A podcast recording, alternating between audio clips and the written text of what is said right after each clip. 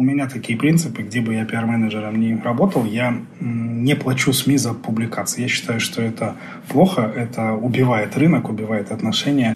Одна из основных рубрик – это «Эксперт на Ванговал» и «Эксперт Ванговал». Я отучил рынок давать глупые прогнозы. У нас есть ряд депутатов, которые предлагают срочно всем простить кредиты. Люди такое любят. Они на это ведутся, типа, о, классно, давайте не будем платить. Ну, все хотят, чтобы им простили кредиты. Я ни разу не видел ни одного чиновника, который бы вышел и сказал, простите, я ошибся. Или простите, я не знаю, я узнаю вам скажу. Я был зам редактора финансового портала в Киеве. У нас там не было ни одного экономиста и финансиста. И была присказка такая, что проще научить журналиста финансам и экономике, чем экономиста и финансиста научить писать. Нас учили так, что редактор и журналист – это профессиональный дилетант. Он должен знать все, но по чуть-чуть. Я считаю, что в новую эпоху журналист должен знать настолько, чтобы понять, ему втирают чушь или нет. Привет!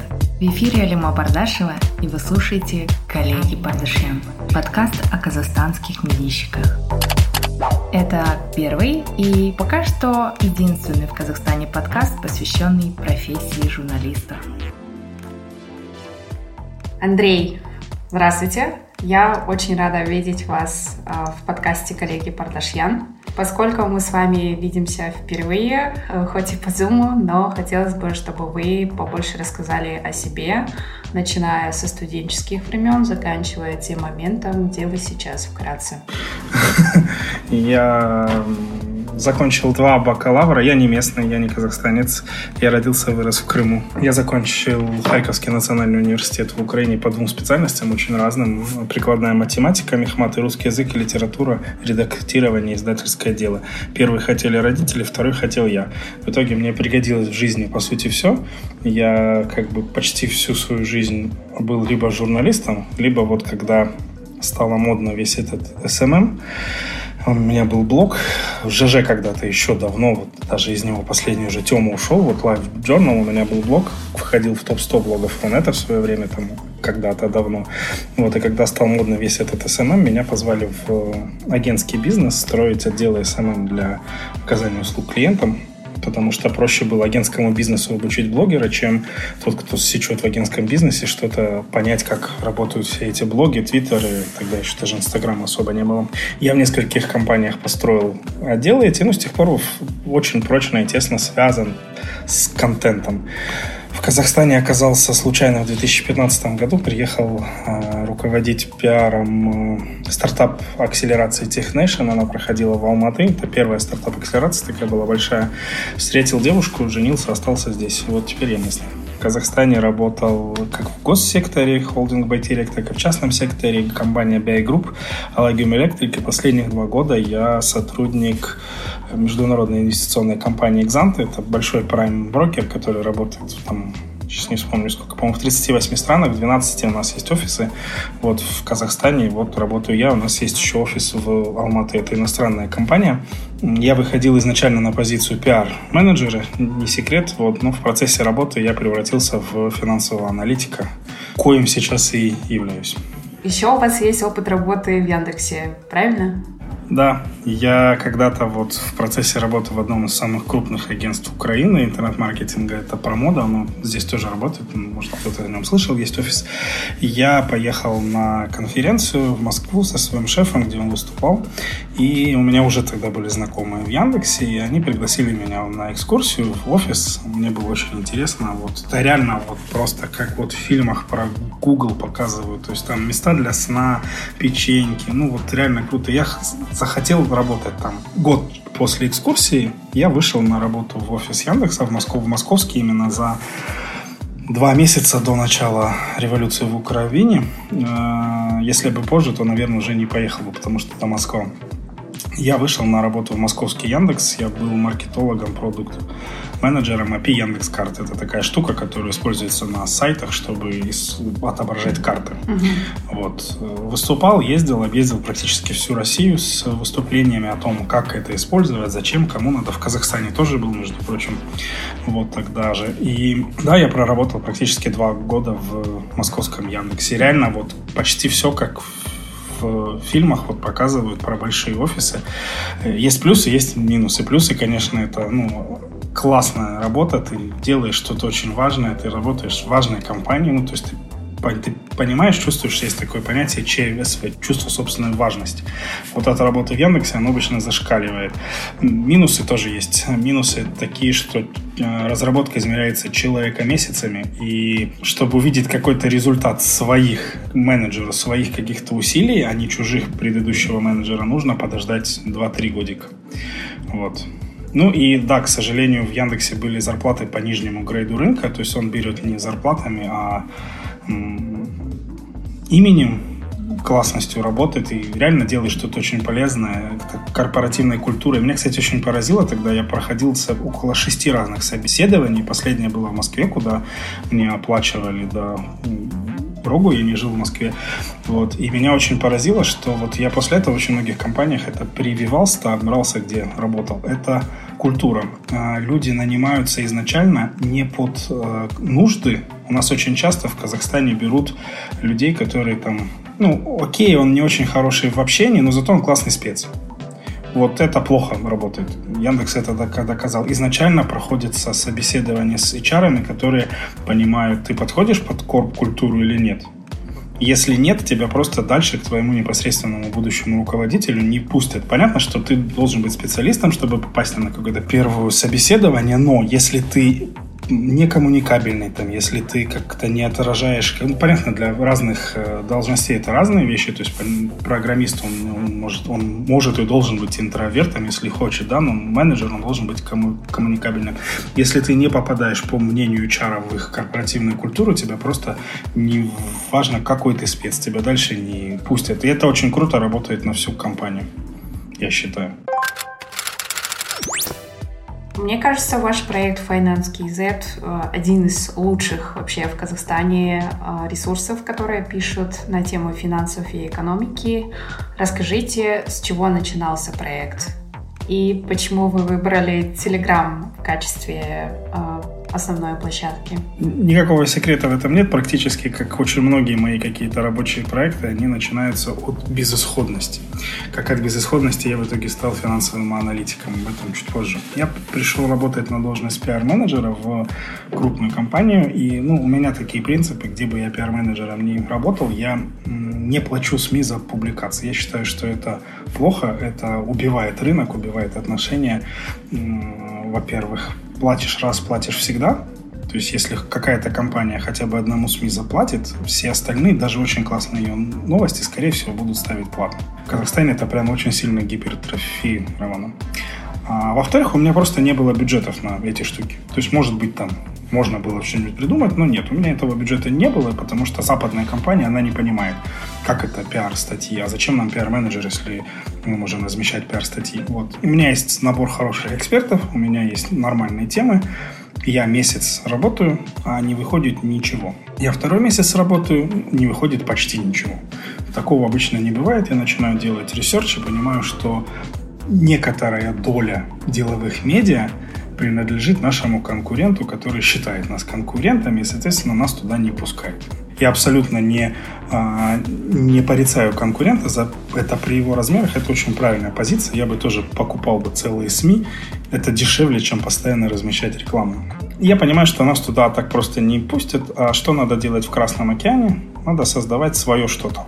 И я выбираю создать свое неаффилированное медиа для ну, донесения наших новостей, которые мне нужно доносить. То есть, да, у меня были опыты из создания сайтов и там печатные газеты я выпускал, все умею, но это требует очень много времени, инвестиций и денег.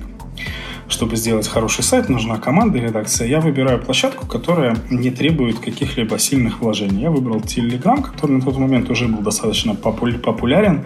В России в основном были уже и 100-тысячные экономические сообщества. Я выбираю Telegram из-за его простоты.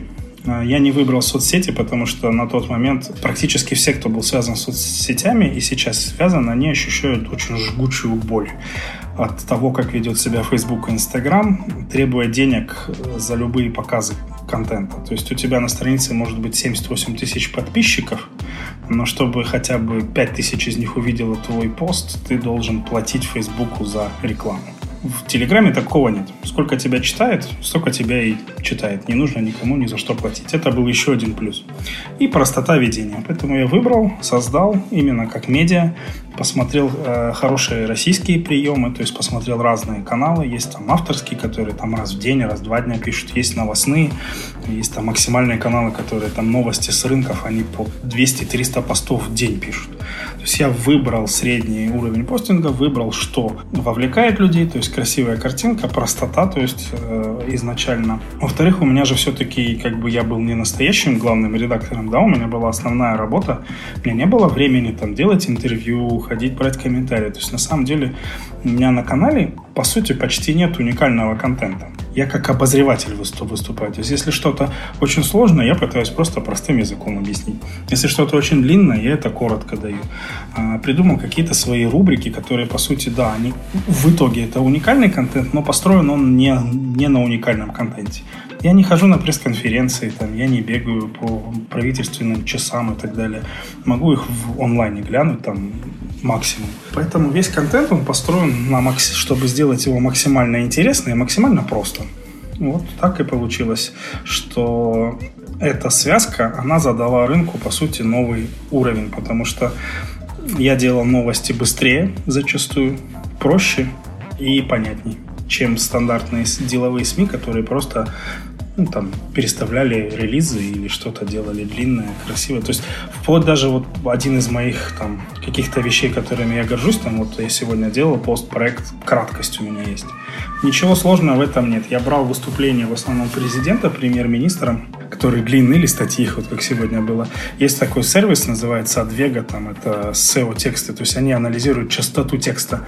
И закидывал туда этот текст и смотрел, какие слова президент чаще всего использует в своих выступлениях просто выбирал вот 7 слов, чтобы понять, о чем президент сказал. Самое интересное начало, начало открываться где-то через год-полтора, когда я уже вел этот проект. Оказывается, там в посланиях осенью президент слово в слово использовал одинаковое количество слов правительства. Там, видно, что а, а какие-то выступления ему явно писал другой человек, потому что другой набор слов был. Еще из очень интересного было, что по мере того, как президент начинал еще чаще и больше выступать, э, вот изначально в первый год в его речах ни разу не было, в часто используемых, вот 5-7 словах я выбирал, ни разу не было казахских слов. Теперь всегда в публичном выступлении 2-3 слова уже, 50% слов часто используются используемых, это на казахском языке. То есть это тоже такой какие-то тенденции. И, ну вот, но это же не уникальный контент. Я же ничего нового как бы не... Ну, то, да, есть выступление, есть статья, я ее качаю, анализирую и выдаю какой-то свой анализ. Но это вовлекает, потому что это что-то нечто большее, чем люди привыкли видеть. Кстати, этот подкаст создан при финансовой поддержке представительства IWPR в Центральной Азии, а именно в рамках проекта развития новых медиа и цифровой журналистики. Содержание этого выпуска, взгляды, мнения и их интерпретация принадлежат мне, автору подкаста, и могут не отражать официальную позицию IWPR. Спасибо, что помогли подкасту коллеги Пардашьян состояться. Расскажите подробнее, а какие форматы постов есть и какие рубрики? Да, самое главное, ну как, а, как редактор, который делал СМИ, работал в СМИ, а, самое главное, что нужно для тех, кто вот хочет завести что-то свое, даже если это просто инстаграмчик, нужен всегда рубрикатор. Нужно знать, о чем. Самая большая проблема редактора и журналиста – это о чем мы будем сегодня писать. И если у тебя рубрикатора нет, ты не знаешь, о чем сегодня писать. Рубрикатор это очень просто. Каждый понедельник мы пишем о деловой книге. И ты прекрасно знаешь, что в понедельник тебе не нужно думать, о чем написать. По понедельникам у тебя деловая книга. В среду у тебя там деловой фильм. Там, ну, если финансы, да, там в пятницу у тебя курс. Там, ну, неважно. Вот у меня я то же самое разграничил себе рубрики и сделал свой рубрикатор, по которому постоянно иду. Каждый день у меня э, первое – это утренний шорт, это дайджест новостей, которые были за вчера, так как обычно американский рынок, который важен для фондового рынка, работает в нашу ночь. Я его делаю утром. По сути, это вечерняя медуза, которая мне очень нравится, которую я читаю. Это переделанная вечерняя медуза. Утренний шорт, потому что утром шорт, потому что это сленговый э, трейдерский термин, обозначающий как и коротко, так и короткую позицию.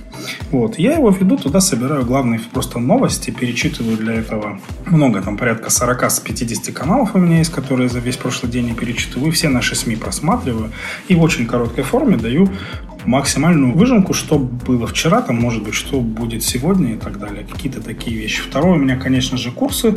Обычно стараюсь два раза в день давать, когда закончилась утренняя сессия КСЕ валютная и вечерняя. Вот в 5, в 5 сейчас он закроется валютная сессия, я сделаю, естественно, курс. Вообще э, людей в финансах наших интересует глобально всего три вещи. Курс, банки и недвижимость. Все остальное практически очень мало интересует. Дальше я придумал, соответственно, рубрики. У меня, ну, короткие новости какие-то я выдаю, где-то какие-то свои мысли. Основные из уникальных это я еще то, что не делает ни одно СМИ.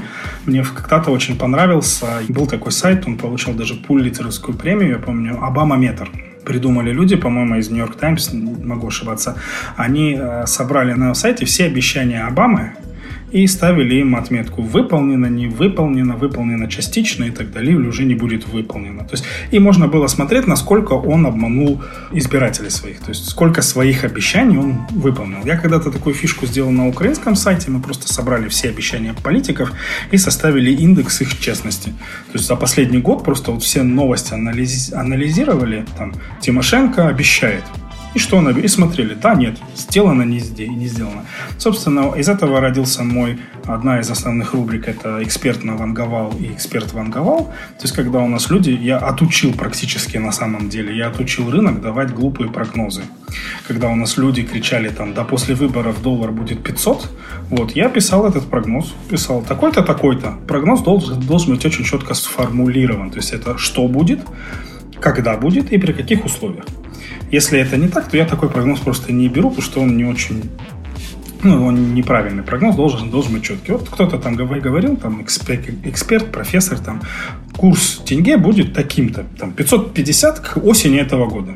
Я беру этот прогноз, окей, там год ему ждать, неважно. Я беру прогноз, позже его отмечаю себе в календарик, что 1 сентября надо подвести его результаты. И 1 сентября я к нему возвращаюсь и награждаю. Либо звездочкой, если человек угадал, либо я вручал виртуальную какашечку. Это всех очень бесило. Вот. Э, часть людей там банила, часть людей обижалась. В последних редакциях я изменил, чтобы было менее обидно, я стал вручать розового пони. Э, ну, тоже вариант. Вот, поэтому, на самом деле, э, я считаю, что наши СМИ очень практически все мировые медиа, они гонятся за текущими новостями, не анализируя того, что, было, что было раньше. А как эксперт говорил раньше, какие предсказания он давал, очень важно. Из этого можно сделать уникальный контент. То есть, если эксперт сказал, это не, сбылось, не сбылось, это уникальный контент. Если сказал и сбылось, ну классно. Это... Более того, я сам себе тоже вручал какашечку 10, 10 марта, к сожалению, за когда вот у нас начался глобально большой наш кризис, когда упал рынок нефти, что никто не мог предвидеть особо, а за три дня до этого я делал прогноз о том, что предпосылок для глобального ослабления тенге нет к сожалению, их действительно, вернее, к, к, к, к сожалению, их действительно не было, но из-за развала сделки ОПЕК между Россией и Судовской Аравией рынок нефти упал, и все это потянуло за собой тенге. Мы упали. Мне этот прогноз, соответственно, тут же начали вспоминать, и ну, очень честно было вручить какашечку себе самому. Это логично. Я ошибся с прогнозом, да. Вообще, по вот... Э, а, ну, еще, да, возвращаясь, еще одна из таких уникальных рубрик. Моя любимая тема, если я когда-то, вернее, не когда-то, это такой спойлер, я планирую снимать документальные фильмы, такие вот, новый формат, мне очень нравится, ютубовский. А, я хочу первый фильм сделать про Венесуэлу. Как самая богатая страна Южной Америки в 60-х, 70-х годах докатилась до самой бедной страны мира. Они были очень богатые, они были зажиточные, они очень хорошо жили. Сейчас это самая бедная, нищая и грустная страна в мире. Вот. И они там докатились не просто так, это были последовательные решения ряда политиков, э, ряда людей, которые избирали этих политиков. В основном причиной всему этому стал популизм. Собственно, с чем я и борюсь. И я придумал такую премию, она называется, вернее, это индекс был, я в нем вручаю, вручаю Мадуры. Мадуро с маленькой буквы пишется от фамилии президента Венесуэлы теперешнего Николаса Мадуро. То есть э, история такая, что я вручаю их за экономические и финансовые популизм в целях недопущения превращения Казахстана в Венесуэлу. То есть если, ну, четкий пример, у нас есть ряд депутатов, которые предлагают срочно всем простить кредиты люди, э, люди такое любят. Они на это ведутся, типа, о, классно, давайте не будем платить. Ну, все хотят, чтобы им простили кредиты, потому что покупаешь ты здесь и сейчас, а платишь потом несколько лет, да, и никому не хочется платить. Вот, и люди на такое ведутся, но на самом деле такие вещи, они очень сильно рушат экономику, рушат э, даже просто словесный на самом деле. То, что вот кто-то из депутатов сказал, давайте мы э, там после выборов мы простим кредиты всем, и люди думают, ага, он победит, я в этом месяце платить не буду. Вот сколько таких людей не очень ясно, но это тоже на самом деле плохо. То есть это все рушит систему. Если ты брал кредит, ты, прости, извини, должен его платить. Да, понятно, есть всякие ситуации, когда можно пойти навстречу, но опять же, в банках это все, все есть. Есть рефинансирование, реструктуризация, если что-то случилось, форс-мажор, потеря кормильца, эти все инструменты уже есть. Просто так прощать всем – это популизм. Вот за это я даю Мадуры. А давайте мы там простим всем, а давайте мы срочно снизим базовую ставку, а давайте мы там э, сделаем обучение за счет государства, там частные вузы, ну, очень много примеров. И вот подводя под коммуникацию, есть два типа моих читателей, вернее, не читателей, моих героев, которых я награждаю. Пони, какашечками, там, звездочками или мадурами.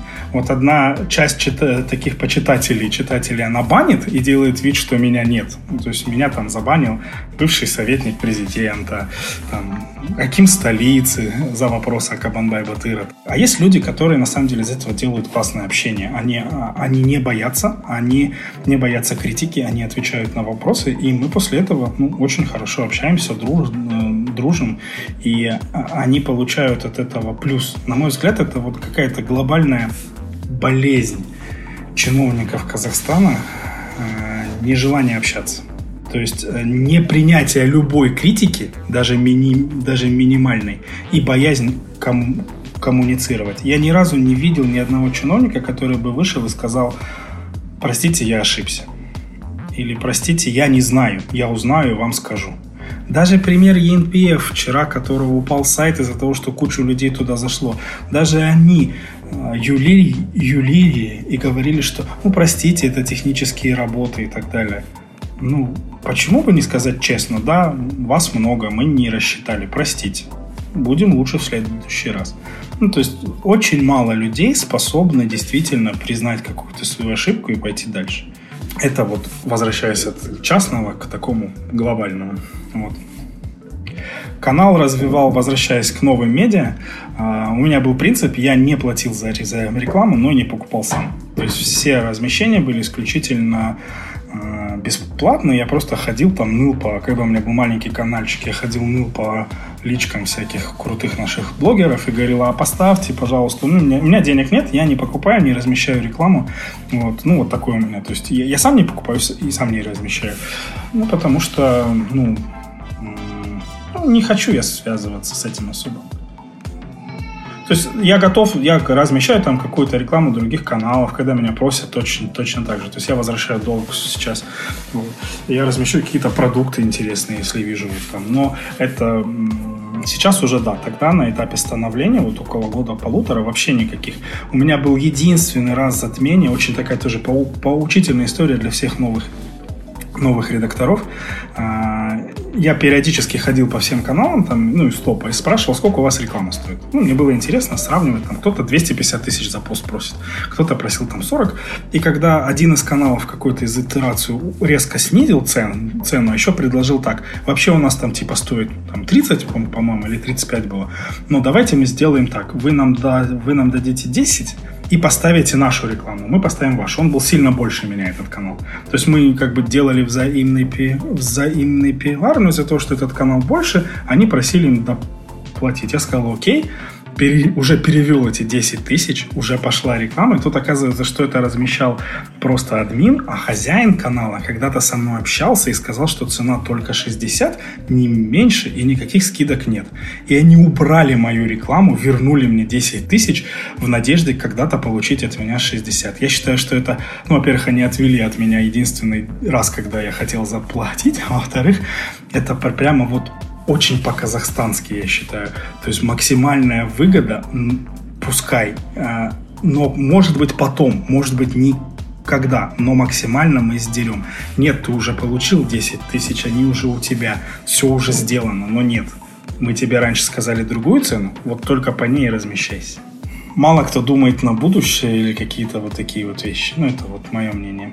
Хочу предупредить тех, кто ведет каналы, большой контент не сильно работает. То есть, да, я делал, у меня была серия интервью, конечно же, я хотел интервью. Это самое простое, что можно делать, как бы уникальное именно интервью. У меня, я придумал интервью шорт. Это типа 10 вопросов максимально быстрых, чтобы поместиться в один пост Телеграма, там 4000 символов. То есть, чтобы вот влезть, плюс подводка, заголовок. То есть, где-то само интервью должно было быть там не больше 3500 символов. Я делал максимально простые вопросы, максимально простые ответы. Тоже формат подсмотрел у Дудя нельзя. У него есть вот этот вот э, экспресс-интервью, он задает иногда. Все, все самые классные рубрики давно придумали до вас, на самом деле. Ничего здесь изобретать не нужно, нужно просто брать и переделывать под себя. И, к сожалению, я сделал около 10, наверное, интервью, но а, они не взлетают, потому что Telegram не про длинный контент. Люди не, не читают длинный контент, им не интересно. А времени ты тратишь на это интервью порядочно. Тебе нужно опросить человека, если он тебе еще и надиктовал. Как, допустим, я сейчас как эксперт, я часто СМИ даю комментарий голосом. Я надиктовываю, значит, это надо расшифровать, перевести в красивый текст. Сделать. Это тратится очень много времени, которое абсолютно не, отбив, не отбивается постами. Ну, то есть его смотрят ровно столько же, сколько и любой другой короткий пост, но это того не стоит. То есть Telegram, э, это вот мы от плюсов Телеграма, что он быстрый, понятный, легкий, перешли к его минусам. Здесь посты живут еще меньше времени, чем в соцсетях, к, сожал... к сожалению. То есть, если в соцсетях сейчас пост живет 2-3 дня, у Facebook, если он популярный, то в, в Телеграмчике пост живет 2-3 часа. После этого все уже. Это минус. Но к этому надо подходить просто, ну, другой контент, да, большие там какие-то пространные описания чего-то там или глобальные интервью здесь не взлетают. Редполитика вашего проекта? Как она выглядит? А, о чем вы пишете, о чем вы не пишете, кого рекламируете, кого не рекламируете? Можете рассказать? Она выглядит как я. Весь, весь канал это я. Хотя у меня есть всякие приколы, многие не верят там. Я достаточно тролльской натуры человек, я люблю троллить там, и так далее. Вот. И когда я открывал комментарии на какое-то время, вот, а, на, мод, на модератора комментариев очень сильно жаловались, админу канала. Люди не, просто не всегда понимали, что это один и тот же человек. И когда я решил закрыть комментарии, я решил из этого такой красивый груз сделать. Я написал пост, что вот админы очень часто жаловались на неадекватного модератора, поэтому мы закрываем комментарии, модератора увольняем. Вот. И там все писали, не увольняйте модератора. Там, вот. ну, очень мало кто понял, что ну, это, по сути один и тот же человек. Это, кстати, тоже я хочу предостеречь очень многих, кто вот ведет канала. У меня были чаты на каналах, когда там были только чаты еще. Были комментарии. Если вы в них не влазите, там трэш. Там мусор, там реклама, там реклама наркотиков, там все что угодно. А, и за это могут привлечь вас, потому что по закону ответственность за комментарий на площадке лежит на собственнике площадки. Если вы туда влазите, вы, вы начинаете иногда ругаться со своими читателями, потому что, к сожалению, только в идеальном мире все читатели умные, классные и все понимают, а не в идеальном мире нет. И, а зачем хозяину площадки ругаться со своими читателями, которые после этого обидятся и уйдут? А во-вторых, это просто а, сжирает время. Я вот, когда я заводил чат, мы вот довели, довели до, по-моему, тысячи участников, там обсуждали всякие вот эти там новости, и я его на годик канала, когда был годик, я его торжественно закрыл, потому что я заметил, что он у меня отнимает больше времени, чем канал. То есть ответы на вопросы там людям, с кем-то поругаться, кто-то с тобой не согласен, это обязательно ему надо тебе написать, а ты не отвечаешь, он еще обидится и так далее. Я подумал, что а зачем? Ну, то есть обратная связь есть. Кто очень хочет, ее даст. А тратить свое время на вот какие-то такие разборки в, ком- в комментах, ну, есть другая, более важная работа.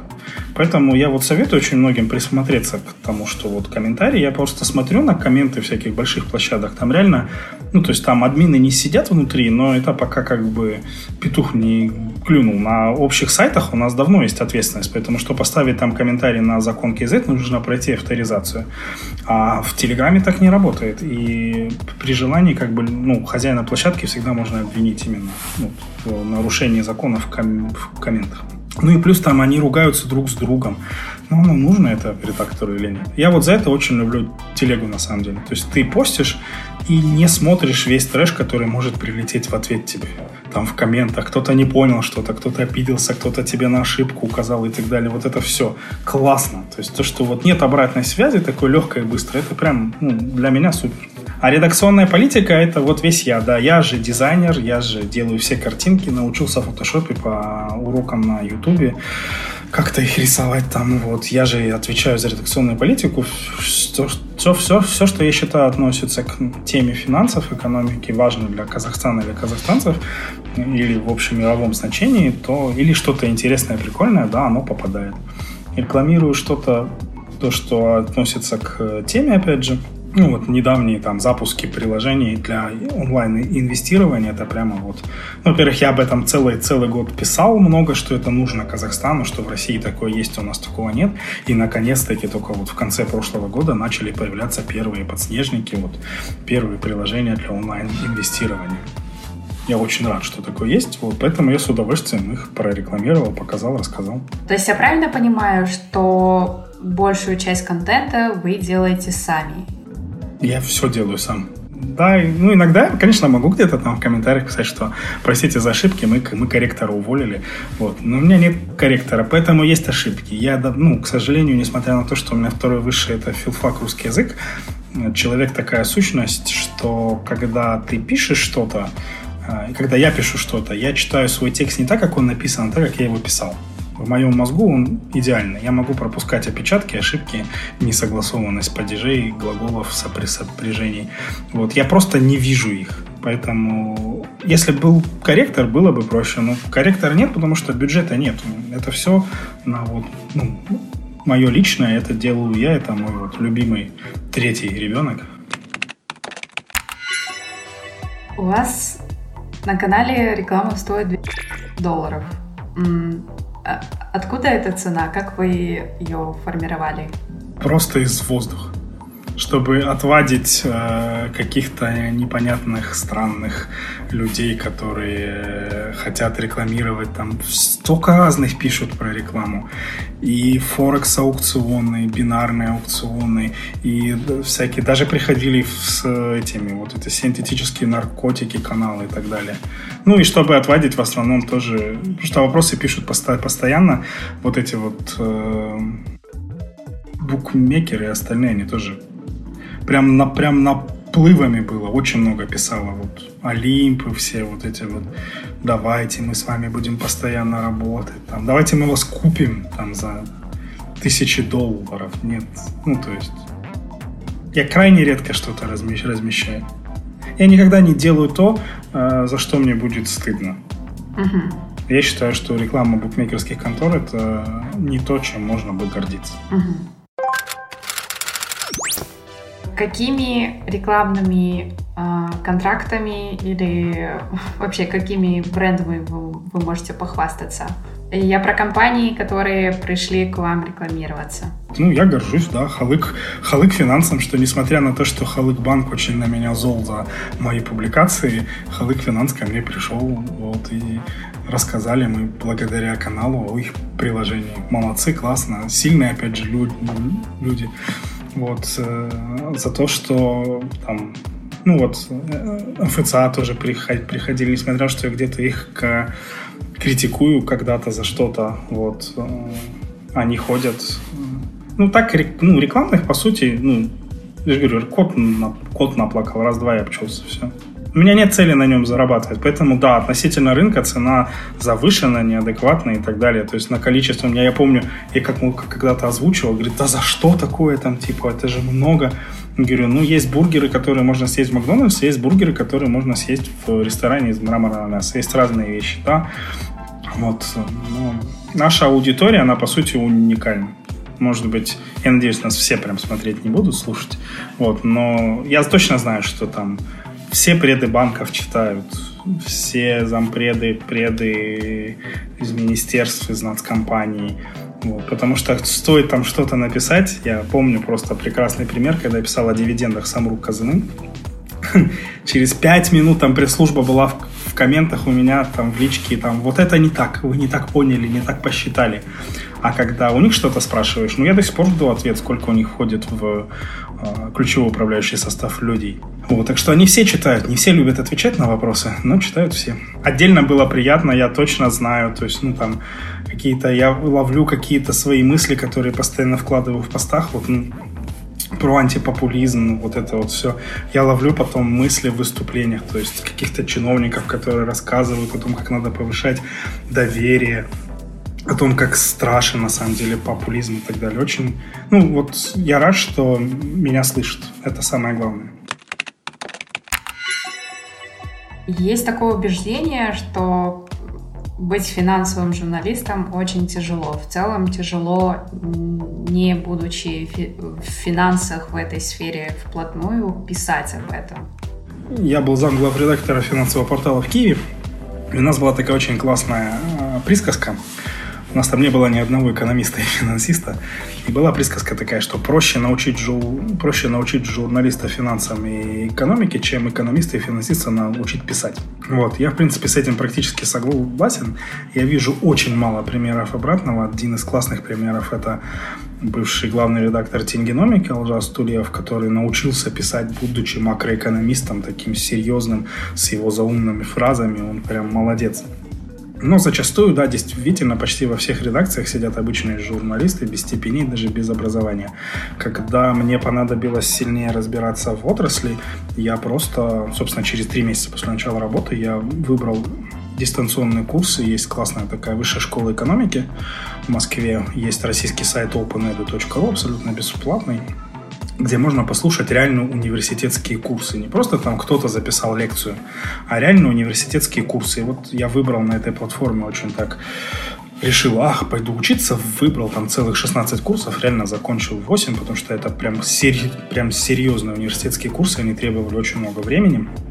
Я закончил финансовый анализ, э, фундаментальный анализ, техни, технический анализ, инвестиционный анализ, макроэкономика в двух частях там и общая экономика, чтобы понимать, как работают фондовые рынки, как, как, как это вообще все. Мне очень нравилось обучение, но прям реально было таким, как вот должно быть в ВУЗе. То есть я сначала думал, а, ладно, буду лекции, слу, буду лекции слушать, а там, чтобы каждый раз перейти к следующей лекции, нужно сделать домашнее задание а домашнее задание, ты такой, о, начинаешь так сначала легко, потом, ага, доходность облигаций, если таки, блин, в Excel, смотреть эти форум, формулы, из чего она состоит, почему она меняется, сколько стоит номинальная доходность, реальная доходность, вот эти все вещи.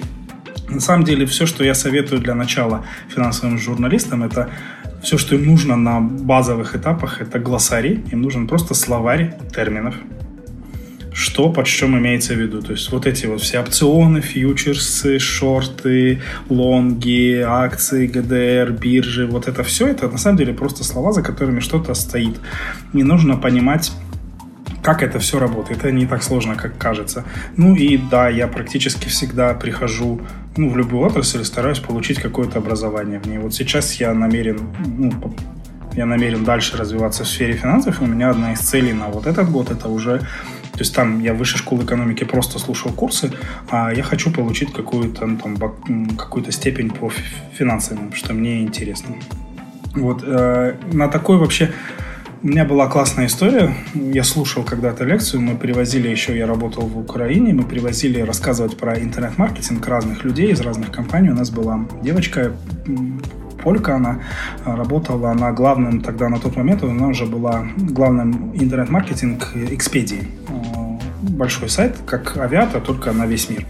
Вот. И она рассказывала очень интересную историю, как она приехала в Лондон, там такая прям золушка, то есть у нее ничего не было, она там отучилась, приехала и стала работать в каком-то автосалоне, а вообще она водить не умеет, ничего не знает про машины. Автосалоне ей надо было понять, она стала работать пиар-менеджером, соответственно, надо было понять, как это все.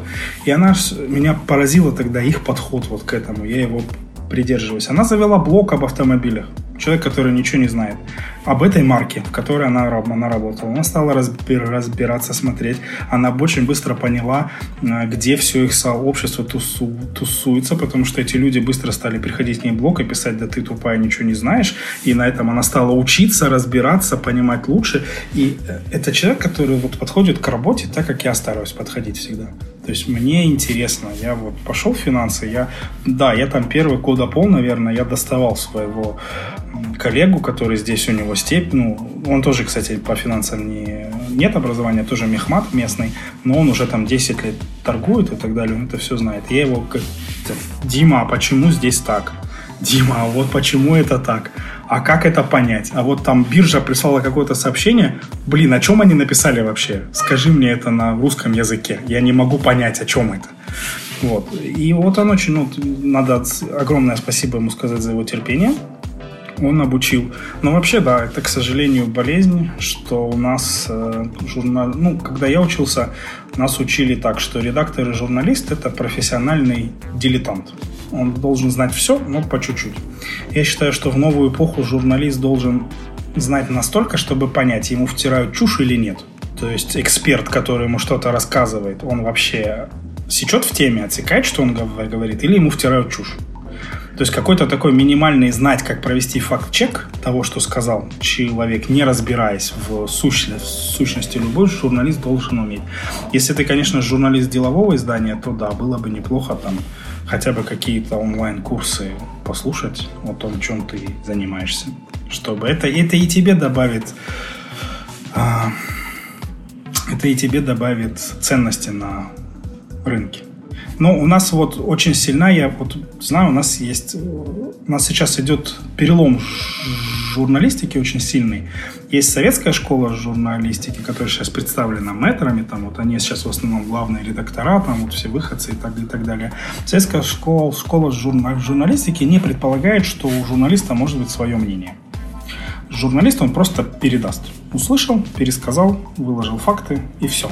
Западная школа журналистики, мы знаем, что у них есть огромные колонки opinion и так далее, где они выражают свое мнение, не стесняясь, а, говорят «я от себя», там, «я думаю» и так далее. Вот у нас идет слом сейчас того, что новые журналисты, молодые, новые формации, они должны не бояться выражать свое мнение, где-то спорить с экспертом, где-то, ну, то есть где-то отстаивать. Ну, то есть свое мнение это нормально, в нем ничего плохого нет. Угу. Более того, оно делает тебя более ценным на рынке. Угу.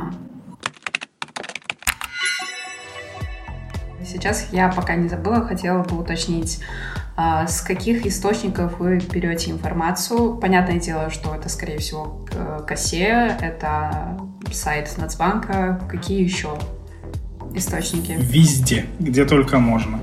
То есть э, в основном, да, цифры это КАСЕ, АИК, сайт Нацбанка, сайт агентства по регулированию и развитию финансового рынка, это Бюро национальной статистики, это там, где цифры можно какие-то понять, проверить, сделать что-то еще. Инфляция, средняя зарплата, вот эти все вещи все читаю абсолютно все СМИ, то есть несколько у меня открыто постоянно, на всегда. Часть я открываю время от времени, когда там утром, вечером я проверяю. Вот, я подписан на абсолютно все, я подписан на абсолютно всех opinion maker в Фейсбуке. Те, кто меня уже забанил, я подписан через фейка, чтобы все равно читать, о чем они пишут, потому что в Фейсбуке тоже очень много новостей сейчас рождает, рождается.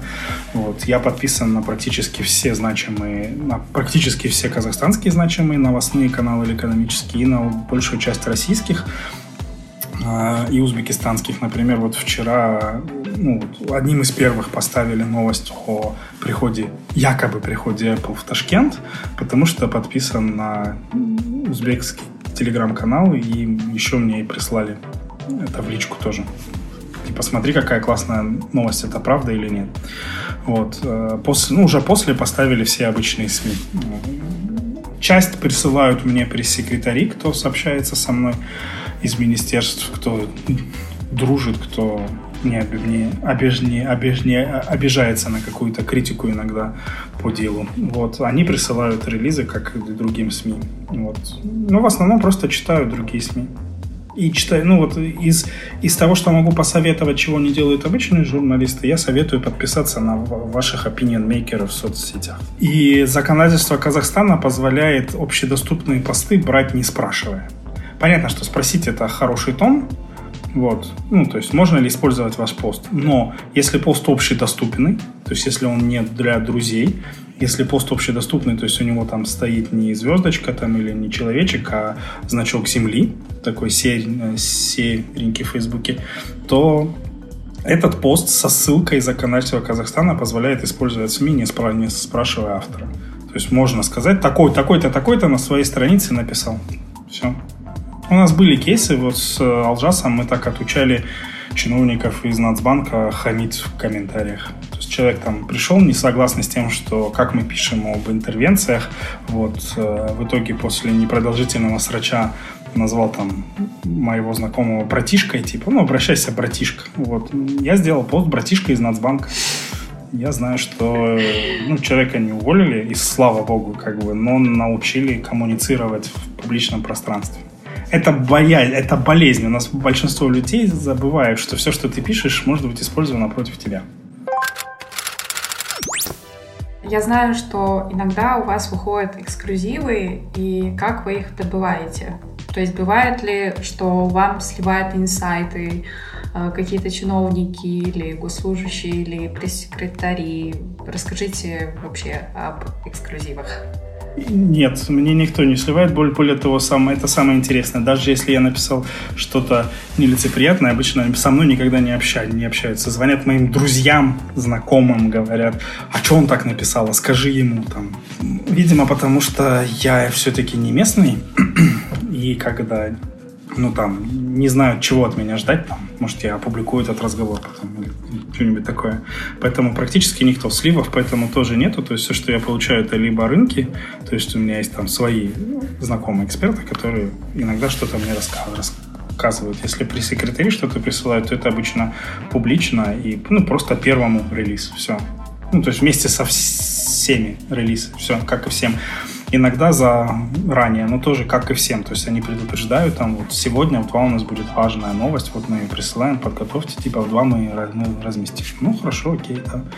Так получается, из-за того, что мне быстрее готовить посты, быстрее их выпускать, получается, что я иногда ставлю что-то первым, просто потому что мне проще, чем открыть админку сайта, подобрать картинку, написать длинный текст. Иногда очень просто сделать несколько предложений и запустить сливы я не публикую анонимные. Э, если мне кто-то что-то пишет, и, ну, иногда пишут, там, я не публикую никогда.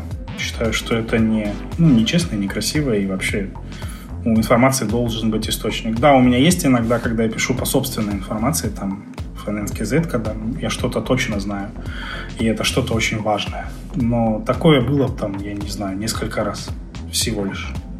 И то это, подст... это подстегивало компанию упомянутую делать официальные заявления и снимало все вопросы.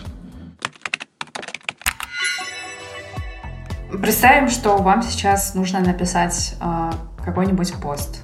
Э, сколько бы это времени заняло и как бы процесс написания поста выглядел? Мне надо найти инфоповод, то есть о чем. Если это просто пост, то я проверяю периодически там раз в час ленты новостей, смотрю, что-нибудь интересное появилось или нет. Ну, допустим, появилась там стандартный пост какой-то там вот там большое рейтинговое агентство представило новую цифру роста ВВП следующий год. Ну, достаточно интересно. Или там пересмотрела рейтинги Казах Казахстана. Я первым делом всегда дойду до первого источника. То есть я обычно эту новость, конечно же, увижу где-то на там каком-то новостном сайте. Всегда дойду до первого источника. У меня есть все подписки там Стандарт Poor's, Moody's и так далее. Я нахожу первый источник, а, проверяю так или нет. После этого иду в Photoshop, рисую картинку по готовому шаблону. А, меняю на ней текст, меняю подложку и меняю вырезанный там справа. У меня такой формат есть. На каждый пост у меня разные форматы шаб шаблона готовы. Если это обычный пост, то это обычная там длинная картинка с неким заголовком. Делаю картинку, после этого делаю уже... Я использую для ведения Телеграма специальный веб-приложение. Я не люблю Телеграм, кстати, как это ни странно, именно вот за неудобство ведения постов в нем. Там есть боты какие-то, которые позволяют оформлять, но это все неудобно. Я использую платный веб сервис, Channel называется, э, где позволяется именно вот в виде сайта прямо очень удобно там ставить картинку, ставить кнопочки все просто в виде красивого, понятного сайта. Иду туда и уже делаю пост. А, выбираю сам, самое главное, то есть если это цифра роста ВВП Казахстана, ставлю ее самое главное. Дальше читаю этот отчет. Обычно к этой новости всегда есть расшир, расширенный отчет агентства. И выбираю оттуда сам, самое важное. Это уже как бы просто на опыте журналиста, ты понимаешь, там, ну, априори, я считаю, важно. Всегда в таких заявлениях, заявлениях есть что-то про риски, то есть какие риски видит э, агентство в росте, то есть что может пойти не так. Есть какие-то факты там, они говорят, там мы считаем, что вот там вот я помню, когда наши все заявляли, что у нас курс полностью свободный, Стандартный курс писал, э, мы считаем, что у Казахстана частично свободный курс. Это было важно для, для меня, уколоть наш регуля... регулятор в том, что вот даже иностранные агентства не, вс... не все вос... воспринимают так, как у нас об этом говорят. И все, после этого нажимаю постить, и все. Если, если позволяет тема, делаю какой-то опрос внизу с кнопочками. Там, типа, да, нет. Ну, вот обычно про биткоин я делаю, там, про Теслу, там, если делаю покупать, продавать, держать, шортить, там, а вы бы купили сейчас, а вы бы то пользуетесь, не, пользуетесь, не пользуетесь. То есть какие-то такие простые вещи. Это все занимает от 10, там, от 5-10 минут обычно, до 15 максимум. максимум. Вообще, я несколько раз за это время, за время интервью услышала слово «тролль». Это, во-первых. А, во-вторых, а, ну, поскольку я вас впервые вижу, почему-то и сейчас, и Раньше у меня было впечатление о вас как о, об отличнике, таком снобе и провокаторе, который э, любит придираться. Почему так? Почему э, такое сильное чувство заставить других работать хорошо? Почему такое сильное чувство справедливости, чувство докопаться, я не знаю, Почему так? Я хочу жить лучше. Ну, то есть, да, если кто-то, вот, ну, там, мы с женой иногда из этого ругаемся. Вот поставил чувак на тротуаре не пройти. Вот все будут обходить, а я подойду к нему и попрошу вежливо убрать. Он мне отпошлет меня, я выйду, хорошо говорю, тогда ну, штраф 26 тысяч, тысяч, тысяч у нас. И, ну, вызывал, и копов вызывал, и фотографировал, и по моим видео с видеорегистраторов, когда там по встречке ехали, несколько лишений есть. То есть я не считаю это чем-то таким плохим. Мы все живем, если мы не будем соблюдать банальные правила социума, будет плохо. Я считаю, что вот огромная сейчас болезнь у нас у всех, мы стали думать только о себе. Вот, э, вот вспомните, например, просто такую может, это слушателям постарше, простите. Но если в моем детстве мне на площадке чужой взрослый сделает замечание за то, что я там кидаюсь песком или что-то делаю не так, то меня мама тоже за это накажет. Ну, не накажет, а скажет, блин, Андрей, ну что ты дел, делаешь? Веди себя как человек. Если сейчас попытаться сделать замечание другому ребенку, м-м, мамочка разорвет тебя. Хотя она видит, что ее ребенок может себя действительно плохо вести мы стали все думать только о себе. То есть бросить машину в узком проходе, чтобы на 5 минут сходить в магазин, потому что тебе лень пройти лишних 15 метров. Да легко. И, и, вот, и более того, такие люди даже не думают, что они кому-то мешают. Блин, тебе что, жалко, я на 5 минут. Да, это мои 5 минут. Меня, на самом деле, наверное, этому научила Москва очень сильно. Я когда переехал в Москву, все же говорят, москвичи хамы. А, нет, я не согласен с этим. Э, москвичи очень ценят свое время, потому что там время нереально дорогой ресурс. То есть большинство людей, ладно, я жил очень рядом с офисом, мне повезло, а большинство людей, которых я знал, тратило на дорогу из, на, с работы домой, с дома на работу порядка трех часов в день. И вообще Москва очень быстрый город и требует много времени. И вот я заметил, что время для них это самый главный ресурс, даже не деньги, время. Поэтому, когда говорят, что вот там москвич пройдет мимо, если ты будешь лежать, тебе будет плохо, да, как, как, какая-то часть москвичей пройдет, но это нормально, это их время. Они сейчас не могут тебе помочь. Но те, кто, у кого есть время, они остановятся и, пом- и помогут. И я начал очень сильно ценить свое время. Если, простите, кассир тупит на супермаркете, а, то вот очень, я прям часто здесь вижу, ой, а я забыл пробить. И человек, кассир вызывает, Вася, пробей овощи, забыли взвесить. И все останавливаются и ждут, пока Вася из овощного придет, возьмет овощи, взвесит и принесет их назад. Никогда такого в Москве нет. Если ты забыл, это твои проблемы. Чек закры- закрывается так, как есть, очередь обслуживается дальше. Потому что за тобой есть люди, которые тоже спешат домой, у которых есть время, и они не обязаны тебя ждать. Поэтому время очень ценный ресурс. Я считаю, что тратить его просто так – это плохо. И хочу жить лучше, поэтому иногда где-то придираюсь. Где-то, где вижу, что можно сделать лучше, троллю, чтобы люди были лучше. Где-то просто уже ради кайфа. Ну, потому что... Самоутверждение? Ну, потому что... Нет, потому что хочу жить, жить лучше. Угу. Хочу жить в стране, в которой МВД не боится выйти на следующий день после убийства парня в Караганде и сказать «мы разберемся». А они выходят через 9 дней. 9 дней, кажется, да, было? Это год назад было в, Кар... в Караганде, когда убили, или два года назад, когда убили парня во время встречи Нового года, казаха, и начались разборки между армянами. МВД очень долго молчало. И начались все эти посты в соцсетях, типа «Чемодан, вокзал, Россия», «Давайте отсюда» и так далее. То есть у нас как-то все очень боятся ну, просто выходить и говорить. Как вы думаете, как должен выглядеть хорошая коммуникация между государством и народом? Она должна быть постоянная, должна быть открытой, и желательно, чтобы это был первое лицо э, публичным. На мой взгляд, одна из лучших коммуникаций с точки зрения министерства это Багдад Мусин.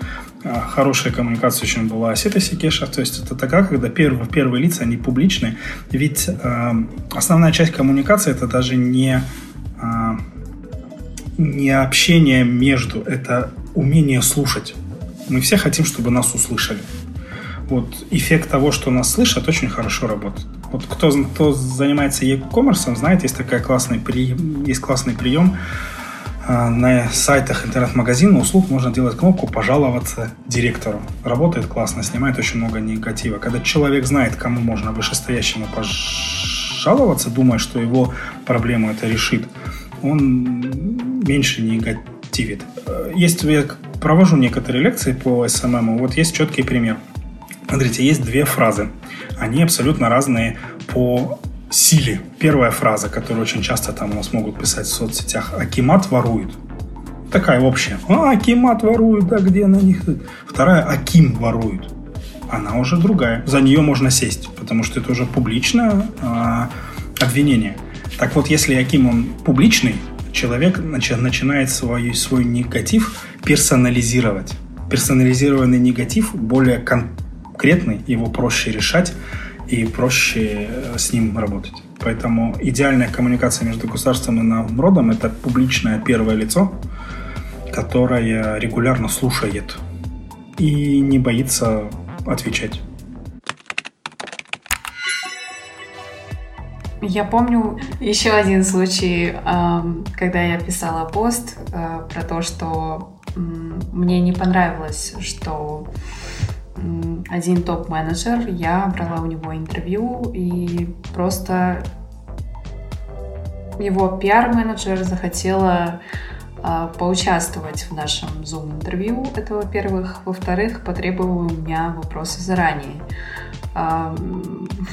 По журналистской этике, вообще по стандартам и в целом, лично для меня, я не считаю, что это хорошая идея. На что вы сказали, что э, это все окей, что все так и должно быть. Вопросы за вранье я и тогда говорил, что не окей, не надо. А темы, да, темы для того, чтобы подготов, подготовиться, да. То есть человек должен знать, о чем с ним будут общаться.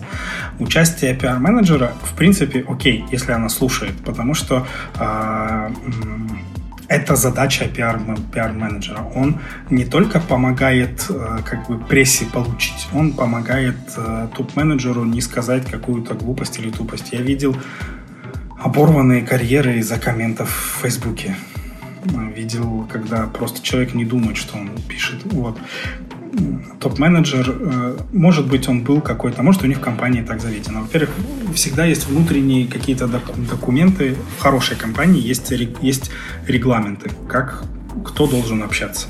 И по их регламенту, возможно, вот так было. В этом ничего плохого, плохого нет, если, опять же, все, соблю, все соблюдают свою дистанцию. Если пиар-менеджер слушает, не вмешивается, не говорит, так, на этот вопрос мы не отвечаем, если он просто присутствует, чтобы быть еще одним ухом от компании для того, чтобы потом, не знаю, там, подсказать своему топ-менеджеру, где он мог сказать лучше, где он там... Ну, то есть я, например, всегда хожу, ходил на... Если я не уверен в спикере, я всегда буду рядом. Я должен знать, хорошо ли он вообще там, там он, он на казахском может ответить или нет, его уровень языка. И потом приду его шефу скажу, так, вот этого надо отправить учиться а этого нужно в школу ораторского мастерства, а этого мы больше никому не покажем. Это нормально. Ну, то есть, э, как бы этот топ-менеджер мне в кабинете пиар-менеджер не заявлял, да я легко даю по 300 комментариев в год, если я не работал с ним раньше, если я не знаю, если требуют так мои внутренние документы, присутствовать, да. Но, конечно, нужно соблюдать границы и рамки. Пиар-менеджер не должен вмешиваться. А, и даже если этот вопрос он считает неуместным, об этом он должен сказать, конечно же, не журналисту, а топ-менеджеру. Там типа, Аркадий Александрович, давайте мы на этот вопрос отвечать не будем. Да, это будет уже не очень красиво, но, возможно, у них какие-то свои там, откуда вы знаете, он мог забыться, там у него NDA есть или что-нибудь еще. Но вы же понимаете, что вы сейчас э, рассуждаете больше как пиарщик. А как журналист, например, я хочу получить эксклюзив. Э, я хочу вывести, может быть, человека на чистую воду. Я хочу, чтобы он сказал правду. Э, я хочу, чтобы э, рядом не было пиарщика, человека, который может э, подмигнуть и сказать, типа, эй, там, не надо на этот вопрос отвечать. Ну, вот, я про это. Вы хотите тепличные условия для своих эксклюзивов. Ну, так не, так не бывает. Весь, весь мир — это некий компромисс. Поэтому, да, вам нужно идти где-то на компромисс, где-то его вывести, где-то а, там, про, там провокацию устроить. Если не хотите так, поймайте его. Ну, то есть, блин, мы так классно много фильмов смотрим. Один карточный домик вспомнить, как там работают журналисты. Ну, у нас же не так. У нас все даже ленятся просто сходить в личку к человеку там и переспросить у него лишний раз. Я помню, вот очень классный пример у меня был не только про Казахстан, это вот про наши какие-то. У меня был такой пример когда-то в Украине, еще когда тоже ЖЖ был. У нас там человека позвали на допрос в местное КНБ, СБУ называется, за посты, где была фраза «убить Януковича» тогда это фамилия президента, его позвали, типа, вы что, правда хотите? Там какие-то шуточные посты были, ну, понятно, что, ну, они вызвали, там, допрашивали его три часа, и мы там с друзьями объявили флешмоб, типа, я тоже хочу на допрос в, С, в СБУ это называлось, и мы переопубликовали его посты. Всего около 150-200 человек блогеров переопубликовали посты, типа, ну, раз вы его звали, давайте и меня. Типа, что за фигня? Типа, мы все тут горы, горой. И это попало в СМИ, а, я помню очень классно. Я случайно увидел. Реально просто... Я, я журналистом тогда был а, параллельно как бы. Ну, я открываю ленту новостей самого большого портала и вижу блогер объявил акцию «Хочу на допрос СБУ». Такой не понял, что открываю. Там моя фраза, там взятая из ЖЖ там, и так далее. Мне никто из центральных изданий даже не позвонил уточнить что-то. Я не говорю, что это нельзя было брать. Можно, это все общедоступно, окей. Мне звонили именно региональные журналисты. В Украине очень сильная региональная журналистика. У меня телефон был опубликован в профиле. Ну, то есть найти контакт было вообще не сложно. Не сложно. Они звонили спрашивали, а что вы, как вы. То есть они делали из общей новости какой-то эксклюзив себе. Очень легким путем. Центральные СМИ пошли очень простым. Они просто взяли новость и расти, растиражировали. Президент, кстати, тогда ответил на это письмо, предложил встретиться, но так никто к нему на встречу не попал. Я в этом смысле очень, очень люблю сайт Панорама, вот это Панорама.ру, ну, по-моему, был. Был очень классный сайт, украинский первый был, назывался, сейчас не помню как, ревьюс, не помню, они тоже делали, они макали регулярно, макали Юг, другие Юг медиа. Ревью, кажется. Я знакома с их журналистом. Очень прикольный да. чел, кстати. You are, Review. Вот я до сих пор ловлю их фейки о том, что там гривна самая красивая валюта. Вот. Это гениально. То есть они макали регулярно другие СМИ в то, что они не проверяют и ставят все подряд. То есть пишешь фейковую новость, тиражи, ты ее размещаешь, ее кто-то подхватывает и все. И я считаю, это реально гениально и круто, что такие люди есть, которые вот ловят и учат других быть лучше. Получается, у вас есть основная работа и э, ваш проект. Есть что-то, чем вы еще занимаетесь, кроме этого? Да, я воспитываю двух прекрасных деток. Ага. Я муж прекрасной супруги, я очень много времени посвящаю семье с э, радостью и воспитанием. Угу. У меня мальчики, у меня мальчики погодки, и то, что они вот сейчас час двадцать они молчат, это исключительная заслуга моей супруги, потому что мы все работаем удаленно, и они все дома. То, что вы никто их не слышал о том, как они отбирают друг, друг у друга игрушки. Окей. Okay. Вот. Нет, я учусь параллельно. Я всегда, ну, я считаю, что законченное высшее образование не существует, и я параллельно практически всегда чему-то учусь. Сейчас я вот хочу снимать докум- документалки, я видел несколько классных док- документалок в Ютубе, мне очень понравились, и хочу вот в таком же развлекательном виде снимать, и смотрю, что на что надо, на какие там, вот, там курсы. Мне нужно по ораторскому мастерству пойти, потому что у меня есть легкие эффекты фикции или мне там диктора найти, или что-нибудь еще. Вот. Ну, то есть я всегда параллельно какие-то у меня следующие идеи, проекты, что-то есть. Кто вы, когда вы не финансовый аналитик, не э, медиа-менеджер? Какие у вас интересы, кроме профессиональной деятельности? И какой вы человек? Я, ну, говорил, я папа, uh-huh. и я фотограф. Фотограф. У меня когда-то давно было... Да, фотограф. У меня давно было увлечение. У меня было два увлечения. Я писал писал тогда такие возвышенные романтические стихи. Раз когда уже не пишу, к, сож... к, сож... к сожалению, хотя еще лелею выпустить книгу рассказов. Иногда что-то пишу. Вот. У меня было, вот когда я учился, у меня было два увлечения. Это фотография и письмо. То есть я писал. Фотография тоже было очень сильное учение. Помню, я на последние деньги там поехал в Киев из Харькова на поезде. У меня вот был реально выбор. Мне, на, мне купить еще 12-кадровую пленку в мой фотоаппарат или мне покушать. Вот, я купил пленку. Как обычно, конечно, никто, никакие кадры из этой пленки потом не проявлялись и не печатались, слава богу, цифровой фотографии, но я купил пленку потому что для меня было важнее вот найти какой-то кадр, ракурс интересный. И в момент одной из первых работ я решил, что для меня одно будет хобби всегда, а другое будет работой. Вот писательство я выбрал работой, а фотографию хобби. Я не зарабатываю на фотографиях никогда. Вот просто для себя фоткаю. Вот сейчас многие просто там в том же Фейсбуке меня знают, потому что я временно посел, посел, поселился в одной из самых высоких квартир Казахстана. Я живу на 39 этаже в северном сиянии. Вот. И отсюда вот прекрасный вид на город. Я фоткаю город, закаты, восходы, рассветы, грозу, дым, смог наш, ну, все, что можно. Вот. Хобби, да, это хобби. Я люблю фотографию. То есть у меня оно было разным. Я помню, доходило до вот как очень многих людей, я в таких фотографов знаю. Я не могу поехать куда-то без фотоаппарата. Я не хожу на концерт там, любимой группы без фотоаппарата. Или если у меня села батарейка, это все, можно не, не смотреть. Я научился получать кайф просто не, фо, не фотографируя. Какое-то время я фотографировал просто на iPhone в Инстаграм, э, потом опять вернулся к профессиональным камерам, то есть какие-то простые были камеры, я клипы пытался снимать, мне было интересно. Ну вот это хобби. Угу. Классно. Такой разносторонний человек получается. Да, зато у моих детей куча фоток. И думаю, что часть, часть, часть из них они попросят потом удалить, конечно. Но... Я, кстати, советую молодым родителям, это придумала когда-то моя начальница в Яндексе, очень классно, я с тех пор использую. Я детям завел Инстаграм каждому свой, он закрытый, и в него добавлены все родственники, чтобы никому из родственников не от, вот, там, я помню, обижались там ты мне не отправил там фотки ребенка. Вот я их, я введу их инстаграму каждого. И все родственники прекрасно знают, чем, чем они там, сторис и все вот это все там. Оно, оно закрытое, туда никто чужой не, не попадет. При этом родственники, все родственники видят, не нужно чаты создавать, отправлять и все вот это вот все. Все там. Плюс оно всегда танец. То есть все эти фотки, все эти сторис мы прям оставляем, то, что там из садика прис, потому что ну где это в телефоне хранить куча видео, это а так это прям его персонализированная лента. Все. Ты ее открыл, пос, посмотрел. Классный лайфхак.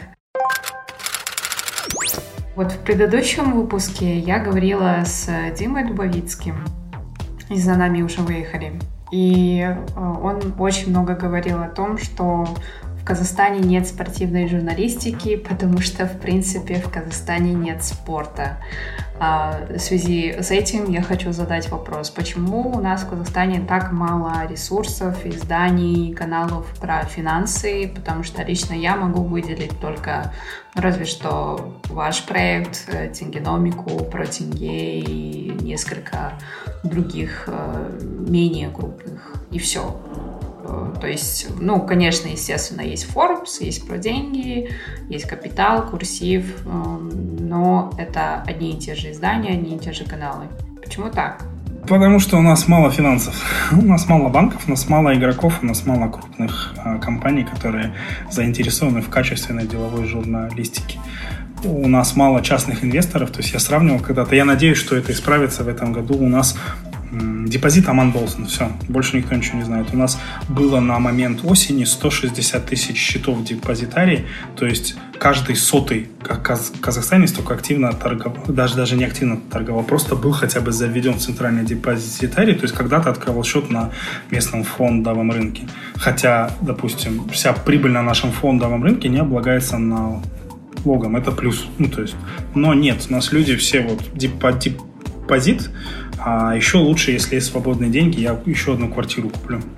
Хотя недвижка дешевеет в долларах, если переводить ее в доллар, она дешевеет с года в год. Ну, живем мы в тенге, поэтому, да, в тенге она прибыльна, но тут тоже есть вопрос. У нас просто очень низкая финансовая грамотность. Мы все... И у нас очень сильно проехались, как и в России, всякие инфо-цыгане и просто мошенники по этому полю. То есть Форексы, Морексы, вот эти все актив, эти, господи, нет, как они назывался, этот ломбард, Гаран 24, таких очень много, то есть которые обещают людям какие-то заоблачные проценты, люди верят и несут туда миллиарды тенге. Для меня это загадка, ну как? Причем у меня даже родственники иногда пишут, а я вот тут хочу, мне посоветовали. Я говорю, беги оттуда. Ну, то есть это фигня. Беги.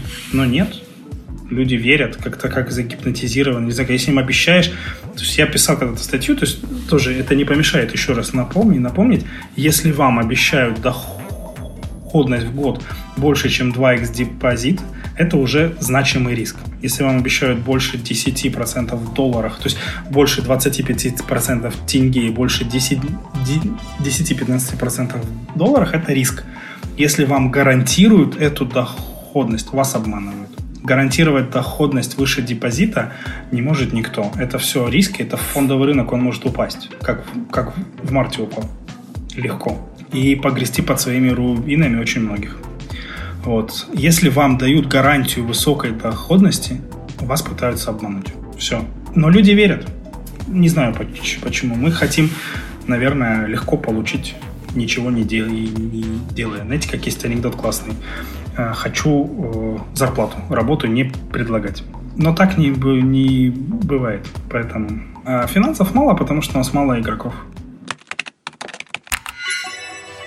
И в завершение я бы хотела попросить вас эм, порекомендовать три книги, э, деловые книги, э, которые вам понравились и которых вы читали.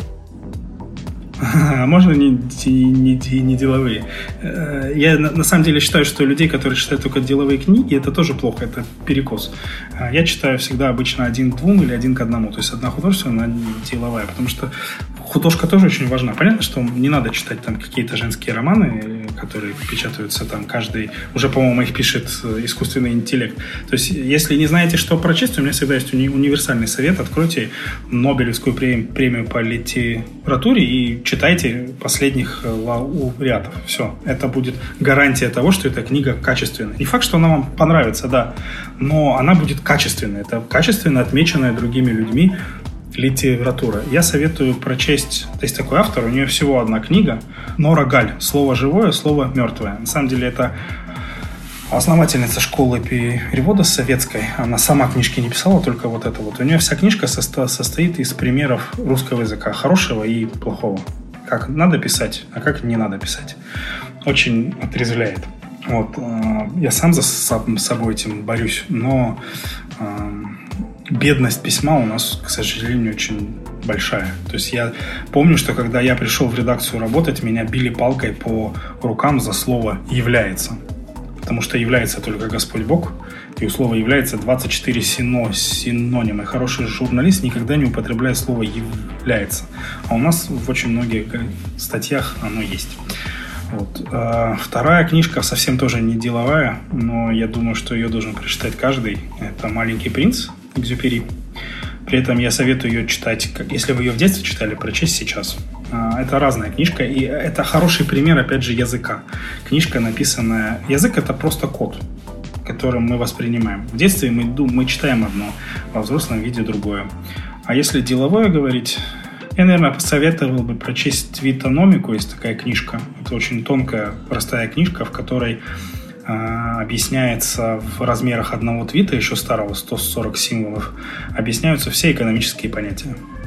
Там всего лишь, по-моему, около 350 статей в ней или 400 статей, то есть прямо все.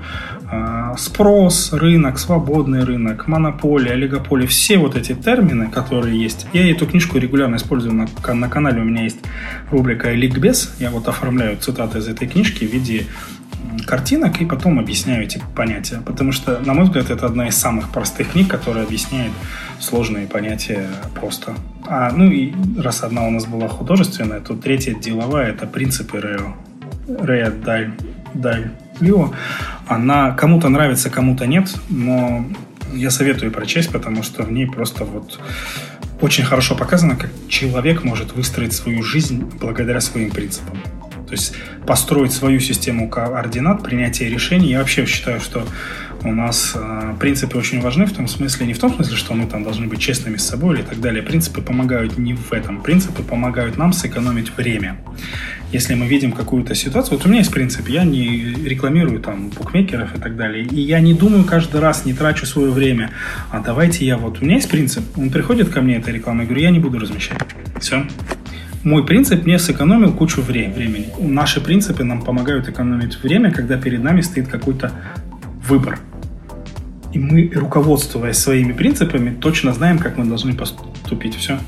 Если помните, очень классно это был в этом в фильме «О чем говорят мужчины», когда там к нему фашисты приходили во сне и говорили, кто тебе больше нравит, нравится, там Аня из 9 Б или Юлия из 9 Г, да? Вот. И он должен был определить, вот если мы заранее точно знаем свои принципы, как мы должны поступать, то при наступлении какого-либо выбора нам будет проще и легче жить. И мы сэкономим свое время. Классно. Если вам есть что добавить, это можно сделать сейчас. Нет, будьте честными и настоящими. Тем, кто хочет вести какой-то контент, не, не важно. Я рассказываю такое, ну, есть такая устоявшаяся условная формула пока еще она работает, из 100 людей, условных 100 людей в соцсети, 90 просто читает. Заходит, читает. 9 из оставшихся 10, 10 комментят, лайкают, спорят, соглашаются, восхищаются, и один пишет пост. Если вы что-то будете писать сами и делать, вы уже будете одним из 100. Это дает очень хорошие плоды дальше. Поэтому я советую всем выстраивать свои личные какие-то, ну так очень громко сказать, бренды, но выстраивать свои личные коммуникации, выстраивать свои личные страницы, потому что шутка о том, что вы нам не подходите из-за вашего плейлиста ВКонтакте, уже не такая шутка. Я точно знаю, что ну, практически все HR давно уже смотрят страницы в соцсетях, и это может быть как плюсом, так и, так и минусом при приеме на работу. Угу. Спасибо. Поэтому используйте все свои, используйте любую возможность в плюс себе. Классно. Спасибо. Спасибо за то, что вы пришли, рассказали очень много интересного и важного. Спасибо вам. Слово нашего выпуска «тролль». Э, напишите в комментариях в подкаст приложение слово «тролль», и так я узнаю, что вы слушали этот выпуск. Всем пока! С вами была Алима Пардашева и подкаст «Коллеги Пардашьян». Спасибо, что были с нами и надеюсь, что вам было интересно нас слушать. Следующий эпизод выйдет через неделю, ну а до тех пор подписывайтесь на телеграм-канал Пардашьян, снимайте сторис с впечатлениями от этого выпуска и отмечайте аккаунт А Пардашьян в инстаграме. До скорого!